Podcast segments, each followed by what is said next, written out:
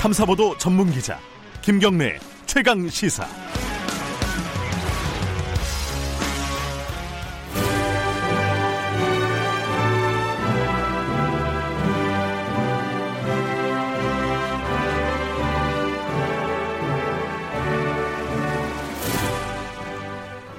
전국의 가장 뜨거운 현안을 여야 의원 두 분과 이야기 나눠보는 시간입니다. 최고의 정치 오늘도 어김없이 두 분 나와 계십니다. 먼저 오늘은 야당부터 해보죠. 미래통합당 윤영석 의원님 나와 계십니다. 안녕하세요. 네, 안녕하십니까. 반갑습니다. 예, 그리고 더불어민주당 홍익표 의원님 안녕하세요. 네, 안녕하세요. 네. 어, 김경래 최강 시사는 유튜브 라이브 열려 있고요. 스마트폰 콩 이용하셔서 문자 보내주셔도 좋고요. 샵 9730으로 보내주시면 짧은 문자 50원, 긴 문자 100원입니다. 어, 질문이나 의견 보내주시면 저희들이 방송 중에 반영을 하도록 하겠습니다. 오늘 얘기는 어, 잠깐 원구성 얘기는 좀 뒤에 하고요. 지금 핫한 얘기, 남북 간 통신선 차단 이후에 뭐 대북 전단 관련해서 정부의 조치 뭐 이런 얘기들을 먼저 좀 여쭤볼게요. 어, 이게 일단 통신 북한을 분석하는 거는 좀 전문가들한테 맡기고 이 정부 조치 있잖아요. 이 대북 전단 하는 거를 이제 고발을 하지 않았습니까? 통일부에서. 요거에 대한 비판적인 의견들이 있는 것 같아요. 아, 그 비판적인 의견을 먼저 다 미래통합당 얘기부터 먼저 네. 듣죠. 그 얘기를 듣고 거기에 대한 반론 형태로 어, 홍 의원님께 듣는 걸로 하죠. 예. 어떻게 생각하십니까? 그 조치에 대해서? 우선 그 정부의 조치가 예. 너무 이렇게 좀 그 뭐랄까요? 어, 최신이 없다라고 할까? 그러니까 북한에서 지금 어, 통신선을 어, 절단하겠다. 네. 그리고 또 어, 대북 전단 그 어, 그 부분에 상당히 이제 북한에서 좀 세게 나오니까 통일부가 그 4시간 만에 이렇게 이제 그것을 어, 대북 전단 그 살포에 대해서 이제 비난을 하고 또 그런 여당에서도 이제 바로 또 이렇게 대북 전단 살포 금지법을 바로 제정을 하겠다는 식으로 이렇게 하는 것은 상당히 좀 우리 국민들이 보기에는 상당히 좀 굴종적인 태도가 아닌가라고 하는 그런 좀 비판이 있고 실제 이제 여론조사를 보더라도 어, 그런 부분에 좀 문제가 있다는 것이 나오는 것 같아요. 그래서 음. 조금 그 어, 북한에서 그렇게 나오는 데 대해서 바로 이렇게 반응을 하고 하는 것은 아, 적절치 않다고 생각하고 좀 냉정을 되찾고 정말 어, 북한 남북 관계를 어떻게 풀어가는 것이 합리적인 가능성을 좀 냉정하게 좀 접근을 해주시면 참 좋겠다는 그런 생각을 했습니다. 예, 홍 의원님, 네. 홍익표 의원님. 예, 그 대북 전단 살파 관련해서도 저도 법 이전에 네. 어, 이런 행위 자체가 그 우리 사회적 합의를 통해서 중단되는 게 바람직하다고 생각을 합니다. 음. 뭐 사실 이 대북 전단과 관련된 금지법이 뭐 지금 당장 이슈가 됐던 건 아니고요. 네. 지난 18대 국회, 19대 국회 계속 20대 국회까지 법안은 제출이 돼 왔습니다. 아, 그래요? 예, 예 음. 법안이 제출됐는데 네. 어, 어, 주로 이제 우리 민주당을 중심으로 법안이 제출됐었죠. 네. 근데 당시 이제 미래통합당 그 전신인 한나라당이나 어, 새누리당 쪽에서 반대해서 통과는 법 통과는 안 됐었고 네. 이게 뭐 마치 그래서 당 지금 당장 뭐 김여정 뭐 담화문이 있었기 때문에 뭐이 이 법안이 나왔다 이렇게 얘기하는 거는 너무 과도하게 그 이, 이 본질을 좀 흐리는 문제고요. 그다음에 실제로 어 보수, 과거 보수 정권 시절에도 이 문제는 그 정부는 우려를 해왔습니다. 어, 그 비근한 예로 박근혜 정부 시기에도 2014년 10월에 탈북자 단체가 예, 대북 전단 살포하는 경우 박근혜 정부에서 경찰관 직무집행법 근거로 전단 살포를 제지를 했습니다. 음흠. 대법원에서 2016년 대법원에서도 이것은 어 판례로 그 적, 적절한 조치였다고 판결이 났었고요. 음. 당시 2014년 그, 이 10월에 국정감사 6일째 전 통일부 장관도 대북 전단 살포가 대북 정책에 도움이 되지 않는다. 그러니까 지금 뭐 지금 미래통합당이 야당이 됐으니까 또 뭐 비판하시는 건지 모르겠지만 어 책임지는 정부 여당이 됐을 때는 그렇지 않았다는 거예요. 그래서 음. 어 남북 관계를 우선으로 하는 그 정부 입장, 그다음에 한반도를 평화적으로 관리해야 되는 입장에서는 이 문제를 어떻게 다뤄야 될 건가 하는 문제가 하나 있고 네. 두 번째 접경 지역 주민들은 매우 불안해하십니다. 음. 어, 이미 그 이 당시에도 문제가 됐던 게 당시 북한이 고사포를 발사했었거든요. 네. 그 연천 지역에 그렇기 때문에 그 지금 현재 김포나 그 철원 또는 뭐 그 파주 이 인근에 있는 주민들께서는 이런 대북 전단 살포에 대해서 매우 불안해하세요. 심리적으로. 그래서 네. 이런 일이 반복되는 건 바람직하지 않다는 거고. 자, 그런데 본질은 뭐냐? 대북 전단 살포의 문제가 아니라 본질적인 것은 어, 남북 간 군사적 신뢰를 어떻게 유지해 갈 거냐, 긴장을 네. 조성하는 불필요한 일들을 서로 어떻게 안 할 것이냐 이게 더 본질이라고 생각을 합니다. 음, 잠깐만 이게 어, 두 가지 크게 보면 두 가지 말씀하셨네요. 그 미래통합당도 예전에 이 부분에 대해서 어, 그 전, 대북전단 살포에 대해서 어, 제지를 했고 어, 그런 입장이었는데 지금은 바뀐 거 아니냐라는 것과 주민들 실제로 불안해한다. 이 부분에 대해서는 반론을 들어야 될 것 같은데요, 윤영석 의원님. 일단 뭐 과거 정부에서도 네. 어, 남북 간의 어떤 그런 어, 뭔가 협상 분위기를 좀 그 협력 분위기를 제고하기 위해서 그러한 그 어, 전단 살포에 대해서 좀 비판적인 그런 어, 입장을 어, 밝힌 것은 뭐 맞습니다. 그렇지만은 네. 어, 근본적으로 이러한 그 어, 북한에 대한 전단 그 살포 행위는 어, 헌법상에 그 보장된 그런 표현의 자유 음. 또 이런 부분에서도 기본법적으로 이제 보장이 되고 있는 그런 부분인데 네. 이러한 부분이 이제 지금 특별한 어떤 이것을 금지할 수 있는 그런 법적 근거가 어, 미비하다는 것은 맞습니다. 현재 그 남북 어, 교류 협력법에서도 이 보면은 반입 반출 어, 반입 반출 행위를 이제 제한을 하고 있는데 네. 이 전단 살포 행위가 이 바로 그 남북 교류 협력법에서 금지하는 그런 반입 반출 행위에 해당되는가 하는 것에 대해서는 상당히 법적인 해석이 지금 예지가 있거든요.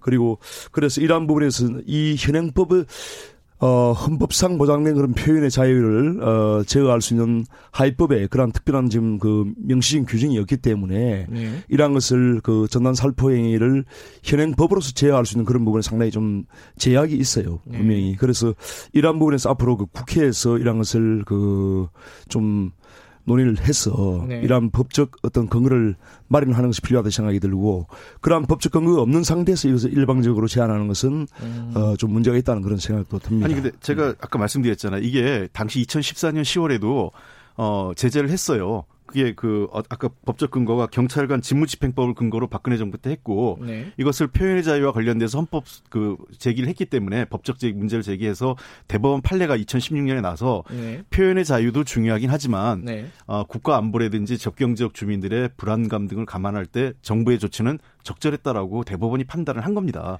법적 판단이. 근데 요번에 정부가 그 고발한 건요. 탈북자 단체를 고발한 예. 거는 남북교류 협력법 위반으로 그, 예, 그 문제를 제가 말씀드렸는데요. 예. 어, 저도 그, 아마 정부가 좀 궁색하다 보니까 그걸 가져온 것 같은데, 음. 기본적으로 남북 교류협력법으로 제한하는 것은 전 적절치 않다고 생각을 해요. 아, 그래요? 예, 아. 왜 그러냐면, 어, 남북 교류협력법이라는 것은 제재를 위한 법이나 이런 게 아니라 사실은 교류협력을 촉진하기 위한 법이거든요. 네. 이것을 교류협력 문자를 볼 건지, 반출입 문자라고 하지만, 그거를 그런 기준으로 봐야 될 건지에 대한 문제는 좀 다툼의 여지가 있다고 생각을 해요. 음. 어, 저는, 어, 최근에 그래서 우리 당의 박상혁 의원이 법안을 제기했는데, 어, 접경 지역에서의 어떤 그 안전과 관련된 네. 조항을 신설해서, 어, 제안하는 게, 그리고, 어, 저는 이걸 뭐 통일부 장관의 업무, 그, 더 이상 이 전단 살포나 이런 걸 남북 관계를 보지 말고, 네. 국내적인 문제이기 때문에 해당 기초자치단체장이나 네. 행안부 장관, 경찰청장 등이 이거를 승인해주면, 승인 여부를 결정하면 될 것 같아요. 음. 그래서, 어, 다시 말씀드렸지만 김포 같은 경우에 접경 지역에 김포 시장이 동의하지 않을 겁니다. 주, 네. 자기 주민들의 그 안전 위협받고 있는데 그걸 위협받을 수 있기 때문에 있는데 그걸 허용해 주는 자치단체장이 어디 있겠어요. 그래서 저는 그런 측면에서 좀 봐줘야 되는 거고 헌법의상의 표현의 자유는 매우 중요하지만 그걸 뭐 부인할 생각은 없습니다만 어, 우리가 통상적으로 표현의 자유도 이러저러한 사회적 여러 가지 그, 이 관념이나 또는 관습 또 그 이 여러 가지 그 저 다른 그저 충돌하는 요인들과 해서 음. 일정 정도 제한을 받는 거 아니겠어요? 우리가 음란물에 대한 규제도 그런 거죠. 그러니까 다만 이 표현의 자유의 문제는요 사전 검열의 문제지 사후 조치를 얘기하는 건 아닙니다. 음. 그러니까 표현의 자유는 사전에 자기가 그 어떤 그 당국이 표현의 자유를 검열하는 건 문제지만 네. 그 이후에 자기가 어떤 표현한 거에 대한 사회적 책임은 그에 따른 법적 책임은 져야 되는 게 맞는 거죠. 그 현재 그 헌법상 표현의 자유를 어 지금 제약할 수 있는 현행법이 미흡하기 때문에 결국은 대북 전단 금지법을 지금 그 민주당에서 발의해서 어 제정을 하겠다는 거 아닙니까? 그래서 현행법상 그런 것이 불비한 것은 틀림없는 것 같고요.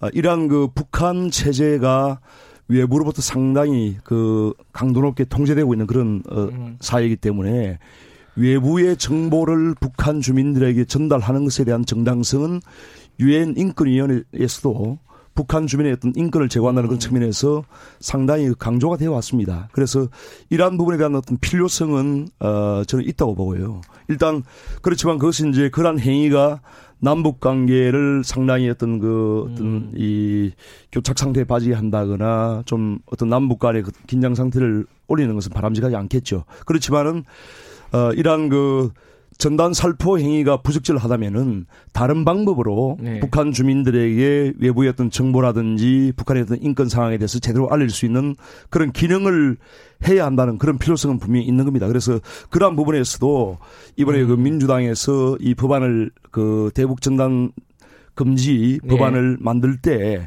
북한 주민들에게 북한 동포들에게 어떻게 외부의 정보를 어 전달할 것인가 하는 음. 그런 부분에 대해서 같이 고민이 있어야 된다고 저는 생각합니다. 음. 그, 제 보기에는 전단 살포를 통해서 뭘 한다는 것은 매우 18세기, 10, 저는 20세기도 아니고 한 18세기적 사고방식이라고 생각을 하는데, 아. 이 우선 전단 살포가 북한에 가, 제대로 가지도 않습니다. 한 8, 90%가 되게 남쪽 지역에 떨어지고요. 일부 이제 그 황해도 일대나 어, 개성 지역, 강원도 일부 지역에 지금 떨어지는 정도거든요. 한 10%에서 20% 정도가. 그러니까 효율성도 떨어질 뿐만 아니라 어, 전 세계 어느 나라도 전단 살포를 통해서 심리전 하는 나라는 아마 제가 보기에는 거의 없을 거예요. 그다음에 예전엔 뭐 했겠죠. 뭐 예전에 그러니까 제가 18세기 19세기 방식이라는 건데 한국 정부가 아니, 아니, 하는 것은 아니잖아요. 아니 아니 근데 네. 제가 말씀드린 건 뭐냐면 대한민국 국민들이 하는 아니, 아니, 그런 행위에 대해서 윤현님 제가 네. 그 지금 훨씬 더 강력한 수단을 지금 우리가 하고 있어요. 사회교육 방송이라고 그래서 어, 전 세계 방송을 해서 이미 다 북에서도 어, 라디오를 갖고 들을 수 있고요. 네. 그 다음에 저 미국도 VOA, 그러니까 미국의 소리 방송에서 어 그 뭐 북한은 물론이고 전 세계를 대상으로 방송을 하고 있지 않습니까? 미국의 가치를 전파하기 위해서 우리도 그 사회교육 방송 운영하고 있습니다. 내가 어디서 운영한다는 말은 안 하겠는데 그래서 그래서 KBS죠. KBS에서 사회교육 방송하고 어, 저도 북한 문제 관련해서 북한의 실, 실상이나 이런 거 방송에서 많이 한 적이 있었기 때문에 네. 어그 뭐 뿐만 아니라 뭐 하, 지금 우리나라 한류 드라마나 여러 가지 그 케이팝까지 북에서 보고 있다는 거 아니겠어요? 그래서 어 우리가 아는 것처럼 북한이 너무 폐쇄돼 있다. 이것도 너무 알겠습니다. 우리의 단정적인 그, 사고라고 봅니다. 여기 쟁점이 두 가지가 남았는데 간단간단하게 좀 의견 좀 여쭤볼게요. 윤 의원님 그 탈북자 단체를 취소 단체 승인 취소를 하려고 지금 준비하고 있다는 얘기가 어제 나왔어요. 이 부분에 대해서 어떻게 생각하십니까? 그래서 이러한 부분도 결국은 그 지나치게 어 우리 한국 정부가 북한에 대해서 네. 어 굴종적인 그런 자세를 취하는 것이고 음. 북한 달리기 급급한 그런 조치가 아닌가 생각이 들어요. 네. 그래서 이러한 그 어 방금 말씀하신 대로 한국 정부나 어 공적인 그런 어 측면에서는 사회교육 방송 등을 통해서 이렇게 전달하는 게 뭐 있지 않습니까? 있는데 탈북민도 엄연히 대한민국 국민이거든요. 네. 대한민국 국민이라는 그 표현의 자유, 현행법상 그것을 금지할 수 있는 특별한 그런 법도 없는 상태인데 그러한 행위를 했다고 해서 이 어, 단체의 어떤 인가를 취소하는 이런 것은 그야말로 한국 정부가 어 북한 정부 북한의 정권에 예. 어 그야말로 순치된 그냥 그냥 어, 지자체의 그런 어, 조치가 아닌가 생각이 들고. 여기에 대한 반론 먼저. 그래서 이러한 그 예. 너무 좀 자존심이 상하는 이러한 그 음. 어, 측면이 있는 알겠습니다. 것 같아요. 뭐, 자꾸 뭐 자존심, 뭐 굴종 뭐 이렇게 이제 정쟁적 용어를 쓰는 건 예. 적절치 않다고 보고요. 저는 어, 대부분의 탈북자들이 우리 사회에 그냥 그 적응해서 그 잘 적응해서 우리 사회 적응해서 사십니다. 네. 근데 일부 이제 탈북자 분들께서 어, 그 탈북자 단체를 만들어서 대북 사업과 관련된 걸 하는데 어, 저는 그 예를 들면 북한에 대해서 소, 그 인권 실상이라든지 북한 정권의 잘못된 걸 국내에 알리고 국내외에 알리고 그 다음에 대북 정책에 대해서도 뭐 잘못된 점이나 또는 뭐 이런 걸 비판하는 건 뭐 자유라고 생각을 해요. 그 예. 우리 국민들이 보장하고 있는. 예. 그러니까 저는 그것을 접경 지역에서 그 우리 외교안보상 그 다음에 군사적으로 상당한 부담을 주고 그 지역에 사는 그 주민들의 어 불안감을 증폭시키는 일을 굳이 해야 되느냐는 겁니다. 음. 그러니까 그 선전 활동은 뭐 광화문 한복판에서 하시든 뭐 뉴욕에 가서 하시든 그건 자유예요. 근데 그거를 그 굳이 접경 지역에서 삐라를 날리거나 그 뭐 일부에서는 뭐 그 뭡니까 요번에 뭐 코로나 바이러스까지 뭐 보낸다 이런 뭐 얘기가 확인되지 않았지만 그런 얘기가 나올 정도로 어, 남북 관계에 실제로 외교안보 정책에 부담을 주는 행위에 대해서는 적절치 않고요. 이번에 아마 그런 관련해서 어, 관련 단체에 대한 심의를 들어간 것으로 알고 있습니다. 알겠습니다. 그 그리고 또 하나가 4.27 판문점 선언 비준을 해야 된다. 이게 판문점 선언에 이게 대북 전단 살포가 명시돼 있잖아요. 네. 이 살포를 하지 않는다는 게 그리고 국회 비준을 해야 된다. 뭐 네. 뭐 이런 얘기들도 나오고 있는데 예. 민주당에서 추진하나요, 이거는? 어, 저희들은 그 4.27 판문점 합의는 비준, 비준을 받아야 되는 사안이라고 생각을 합니다. 그래서 예. 지난 20대 국회에서 노력을 했는데, 어, 당시 야당이 반대해서 예. 통과되지 못했는데, 이번에 다시 그, 뭐, 원내대표하고 상의를 해봐야겠지만, 저의, 제 개인 입장은, 네. 어, 비준 합의를 받는 게 맞습니다. 왜냐하면 비준 합의를 해야만 법적 효력이 발생을 하기 때문에 그렇습니다. 그 비준에 대해서는 입장이 그 반대신가요? 당시에도 이제 2018년 네. 그 9월 달에 정부에서 이제 비준 동의안을 제출했었죠. 네. 아, 그 당시에 그 이 남북 기본 합의서에 어, 북, 대북 전당 살포에 대한 부분만 있는 것이 아니고 네. 남북 철도 연결이라든지 여러 도로 연결 등뭐 그렇죠. 수십조 원의 그런 예산이 들어가는 게 있단 말입니다. 그래서 이러한 부분에서 수십조 원의 국민 부담이 어, 증가하기 때문에 그러한 부분에서 또 국회 동의에 있어야 된다는 그런 차원에서 그 당시에 논의가 되다가 결국은 그 통과가 안 됐었죠. 음. 그래서 어 지금 그 남북 합의서를 통과시키기 위해서는 이러한 그 수십조 원의 국민 부담이 어 증가하는 그런 부분에 대해서 국회에서 이것은 충분한 논의가 있어야 됩니다. 아니, 그좀 네. 오해가 있으신 게 이 4.27 판문점 합의서 국회 비준을 한다고 해서 그 돈을 다 어, 그 일괄해서 통과시켜 주는 게 아닙니다. 그, 도, 그, 남북, 이룰린 남북 기금이라는 게 있지 않습니까? 협력 기금이요.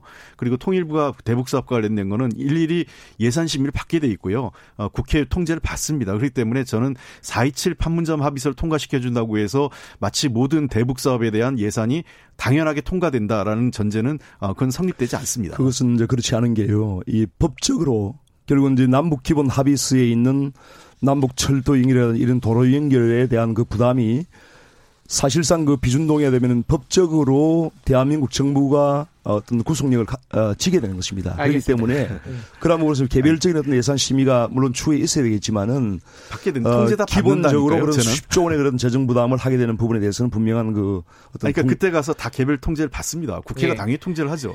알겠습니다. 네. 요 얘기 여기까지 하고요. 어, 한 10분 남았는데 이 여야 원구성 얘기 좀 넘어갈게요. 어, 지금까지 진행된 거는 상임위 의원 정수, 그러면 상임위를 몇 명으로 하냐. 요, 요걸 이제 여야가 합의를 한 거죠. 근데 네. 이제 법사위 때문에 뭐 그렇겠죠. 지금 합의가 안 되고 있는 상황인데, 어, 오늘까지 안 되면은 내일 강행 처리를, 강행이란 말 좋아하지는 않더라고, 민주당에서는. 어쨌든 처리를 하는 겁니까? 어, 지금도 사실은 그 우리 당 내에서는 문제 제기를 합니다. 그 법적 시한을 넘, 이 원내대표가 넘긴 거에 대해서 네. 법, 이, 이번 국회는 일하는 국회 더하기 제가 계속 강조하는 게 법을 지키는 국회 해야 된다고 했는데 예, 법을 일단 법적 시한을 지키지 못한 거에 대해서는 원내대표에 대해서 매우 그 일부 유감스럽다는 그 지적이 나오고 있어요. 그래서 어 최대한 이번 주를 넘기지 않고 원구상 네. 원구성을 마무리해야 되는 게 우리 당내 여론입니다. 그 뭐 법사위를 법제위하고 사법위로 나누자. 뭐그 제안은 유효한 거예요, 지금도? 그 제안은 뭐 타당성이 있다고 저는 생각합니다. 네. 그래서 법사위의 그 기능이 상당히 크기 때문에 네. 이 법제 기능과 또 어, 법원이나 검찰, 헌재 이런 것을 이제 감당하는 그 사법위원회를 별도로 만들어서 이렇게 음. 분리하자는 것인데요. 일단 그것은 왜냐하면 지금 그 각 상임위원회에서 어, 상임위에서 어, 지금 심의하는 그런 법률안이 네. 아무래도 각 부처의 그런 이익을 대변하, 이해관계를 대변하고 밀접하게 관련돼 있다 보니까 뭐 환경노동위원회는 아무래도 환경부나 노동부의 그러한 입장을 어, 강조를 하게 되고 또 다른 뭐 국토위도 마찬가지죠. 그래서 그런 것을 종합적으로 헌법 체계 내에서 보아줄 수 있는 그런 어, 법제위원회 같은 그런 기능 충 분명히 필요하다는 생각이 들고요. 민주당에서 이거 받을 수 있어요? 이러한 부분은 네. 하면 좀 민주당에서도 네. 좀 서로 타협을 하기 위해서는 뭔가 야당이 제시한 그런 대안에 대해서도 좀 숙고를 해야 됩니다. 그래서 아니, 근데, 무조건 안 된다고 예. 하지 마시고 한번 그러니까 좀 검토해 뭐 제가 저는 법안 자체를 냈, 어요 그러니까 사법위원회로 바꾸자는 법안을 제가 네. 냈기 때문에 어, 그러나 이 법제위를 별도로 또 상임위를 두는 건 동의하기 어렵습니다. 법사위를 사법위로 만들자는 거지 법제위를 예, 분리하고 또 만들자는 예, 아니다. 또 만드는 거면 그렇게 되면 아. 진짜 옥상옥을 또 하나 만드는 거고요. 예. 이게 훨씬 더그 우리가 지난 20대 국회에서 지난 그 20대 국회는 물론이고 그 이전에 국회에서 일, 일 못하는 국회, 효율성 없는 국회의 상징이 이 법사위로 상, 상징돼요. 음. 그러니까 법사위가 어, 정확하게 법률적인 내용만 자구심삼하면 좋은데 이걸 일종의 법안을 발목 잡는 역할을 했다는 거예요. 발목 잡는 역할의 가장 핵심적인 역할을 법사위가 한 겁니다.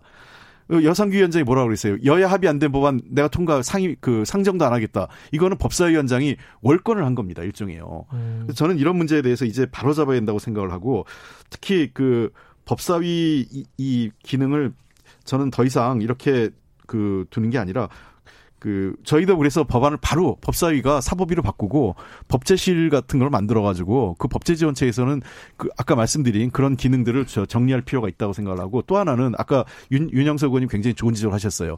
해당 상임위에서는 해당 부처와 밀접하게 연관된 법을 만들 가능성이 있어요. 네. 그렇기 때문에 그런 필터링 역할, 그 견제하는 역할을 각 당의 정책위가 해줘야 되는 겁니다. 음. 현재 각 당의 정책위가 그런 제대로 기능 그 이 필터링 역할을 제대로 못 하고 있기 때문에 어뭐 제가 우리 정책위를 다 비난하는 것 같은데 정책위가 좀더 어, 역량을 강화해서 그러한 법들을 어 사전에 어좀 제약 그 심사해서 어 해당 상임위에서 함부로 통과되지 않게 한다면 충분히 저는 부작용을 예방할 수 있다고 생각합니다. 지금 이제 민주당에서는 네, 상당히 좀그 어, 제가 보기에는 굉장히 위험한 그런 발상을 하고 있다는 생각이 드는 게요.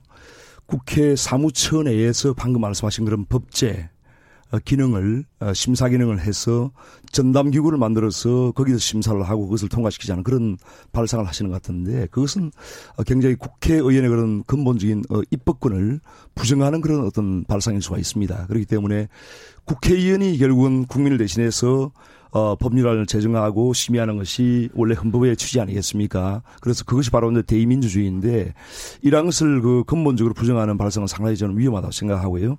그동안에 이제 법사위가 좀 그 부정적인 그런 어떤 패단을 어, 일부 나갔던 그런 근본 원인은 사실은 이제 민주당에서 지난 20대에서 이제 공수처법이라든지 연동형 선거법이라든지 이런 그 무리한 법안들을 결국 밀어붙이다 보니까 그러한 사, 상황이 발생을 한 거거든요. 여상규 방금 그 법사위원장이 전 법사위원장이 했던 취지도 바로 그런 것입니다. 그래서 공수처법이라든지 이러한 것을 어, 그, 결코 통과시켜서는 안 된다는 그런 취지에서 나온 그런, 어, 발언이고요. 그래서 이러한 그 뭔가 여야가 서로 간의 어떤 그 정말 민주적으로 협상하고 타협을 하기 위해서는 정말 그 야당의 입장, 어, 지금 176석입니까? 그런 그대 여당의 그런 의석수만 믿고 일방적으로 밀어붙이지 마시고 야당의 입장도 존중하는 그런 속에서 저는 민주주의 발전될 수 있다고 생각합니다. 존중해드리고 예, 하겠습니다. 예. 예, 근데 아까 얘기했지만 공수처법이 문제가 아니라 뭐 저와 관련된 것만 얘기할게요. 과거사법 이번에 그 간신히 통과됐잖아요. 네. 과거사법이 여야 합의가 안 됐습니다. 그러나 저희는 절차를 다 밟았어요. 법적 절차. 안건시 조정위원회까지 거쳐서 90일간 심의했고 다 해서 상임위를 통과해가지고 법 그 법사위를 갔는데 여상기 위원장이 합의가 안 됐다고 해서 본인이 막은 거예요. 상정조차 못하게 한 겁니다. 음. 그리고 그 지역 상권, 그러니까 젠트리피케이션이라고 막 그 방지하기 위한 산업위에서 합의가 올라간 법이에요. 지역 상권 어, 상생 협력법이라고 있는데 그 법을 여, 그 야당 의원 그 법사위 간사가 본인이 그 반대한다고 해서 결국 법안 통과를 무산시켰어요. 법사위에서. 저는 이런 것들은 있을 수 없는 일이라고 생각을 합니다. 예, 저도 뭐 일부 동의하는 측면이 있습니다. 그런데 음. 이제 그런 한두 가지의 어떤 사례 때문에 이런 법사위의 기능을 근본적으로 이렇게 없애야 된다라고 하는 것은 조금 어 침소봉대하는 것으로 생각이 들고요. 그래서 너무 이제 그런 법사위가 지금 그 결국은 그동안에 이제 관례가 제1당이 국회의장을 가지고 제1야당은 법사위를 가지고 하는 그런 식으로 계속 이렇게 형성이 되온 거거든요. 그래서 그러한 견제와 균형의 원리입니다. 그것이 바로. 음. 그런 것을, 어, 없애버린다면, 어, 여당의 그런 일방적인 어떤 독주가 이 국회에서 횡행할 수밖에 없는 그런 구조가 될 수밖에 없기 때문에 예. 법사위만은 제일 야당이 가지는 이러한 전통을 아니, 꼭 존중을 해주시기 바랍니다. 이게 접점이 없네요. 법사위는. 어, 아까 그 북한 관련된 부분 약간 접점들이 좀 보이는 것 같은데 말씀하신 걸 들어보면 법사위는 아예 그 너무 팽팽해서 그러니까 합의가 될까 싶네요. 지금 전 법사위는 좀 문제라고 보는 게 제가 네. 여러 간 아까 몇, 몇 가지 지적을 해주셨는데 어, 첫 번째는 지금 법사위에 어, 여러분 우리 법안 심사할 때요 해당 상이면 차관급이 나오잖아요. 법사위는 장관이 출연을 그 해서 근데 장관에 대해서 법안 질의라는 게 아니라 법사위원들이 현안 질의를 해요. 그러니까 음. 일종의 법사위를 정치 쟁점화하는 것이고 상원 노릇을 한 거죠. 그러니까 저는 법사위의 장관이 나가서 출석해서 답변하는 것도 잘못됐다고 생각해요. 전 그러면 해당 법안 소위에 차라리 장관이 나오는 게 맞는 거지. 법사위의 장그 부처 장관이 나가가지고 거기를 더 중시하게 하다 보니까 어떤 문제가 생기냐면 부처들이 일부 부처는 자기들이 반대하는 법이 있어요. 정부가. 제가 여당인데도 네. 여당이 통과시킨 법안을 정부 부처가 일부 반대하는 음, 법안들이 있습니다. 그럴 수 있죠. 그거를 그 상, 상임에서는 통과가 되고 됐는데 법사에 가가지고 로비를 해서 법사에서 일부러 막는 그런 네. 행동을 한 적도 있어요. 일부 부처가. 예, 저도 그런 문제점을 인식하기 때문에 지금 우리 미래통합당에서 제안한 그 법제위와 사법위원을 완전히 분리해서 네. 법제 특위를 만드는 겁니다. 그래서 법제 특위를 한 40명 내지 50명 정도 위원으로 구성을 해서 이제 경제법 심사 소위원회 또 사회법 심사 소위원회 이런 식으로 소위원회를 만들어서 그 소위원회에서는 장관들 출석시키지 말고 그야말로 차관들 그리고 어떤 실, 이 법제에 관련 실무자들을 출석시켜서 정말 법안 심사만 집중적으로 하는 그러한 법제 특위를 만들 필요가 저는 있다고 그러면 생각합니다. 몇 가지 원칙은 정해야 네. 돼요. 만약에 모르겠어요. 네. 우리 당이 받을지 안 받을지 모르겠지만 저는 뭐 개인적으로 부적적 부정 부정적인 입장입니다만 어떤 것이 되든 간에 원칙이 돼요. 첫째는 어 뭐 60일이든 시한을 정해서 그때까지 결론을 낸다. 그리고 음. 반드시 표결 처리한다. 네. 라는 원칙이 네, 있어야지. 그런 것은 필요하다고 생각합니다. 그런 원칙이 정해지지. 네. 안 그러면 그냥 그대로 뭐 마냥 뭐 180이든 뭐 200일이든 갖고 그 갖고 있고 한 명이 반대해도 그 법안 통과가 안 되는 이런 비효율성을 알겠습니다. 이제 현재도 이제 국회법에 거의 120일 규정이 있거든요. 예. 그래서 60일로 하든지 120일로 하든지 그것을 지금은 임의 규정화돼 있는데 그것을 강제 규정화해서 명확한 결론을 내도록 하는 것이 저는 예, 타당하다고 생각합니다. 시간이 한 2분 정도 남았는데 이게 논리적인 얘기는 많이 하셨으니까 이 정치적인 얘기를 좀 해보면은 어 독주라고 말씀하셨잖아요. 여다, 어, 거대 여당의 독주 만약에 그렇게 어, 주장을 하시고 만약에 요 원구성을 표결 처리를 해서 어, 여당에서 단독으로 진행을 한다 이렇게 되면은 후폭풍 예상되지 않으십니까? 어, 저희들도 하여간 뭐 그 야당과 협의해서 예. 합의안을 한다는 것이 제 일환이라고 생각을 합니다. 네. 그러나 만약에 야당과 합의가 안 되는 조건으로 그러면 국회가 그 과거대로 90일, 뭐 100일 이상 공전하는 것이 과연 국민이 이번 20, 21대 국회를 만들어진 민의에 부합하느냐 하는 문제를 저희들도 고민하는 거죠. 그래서 음.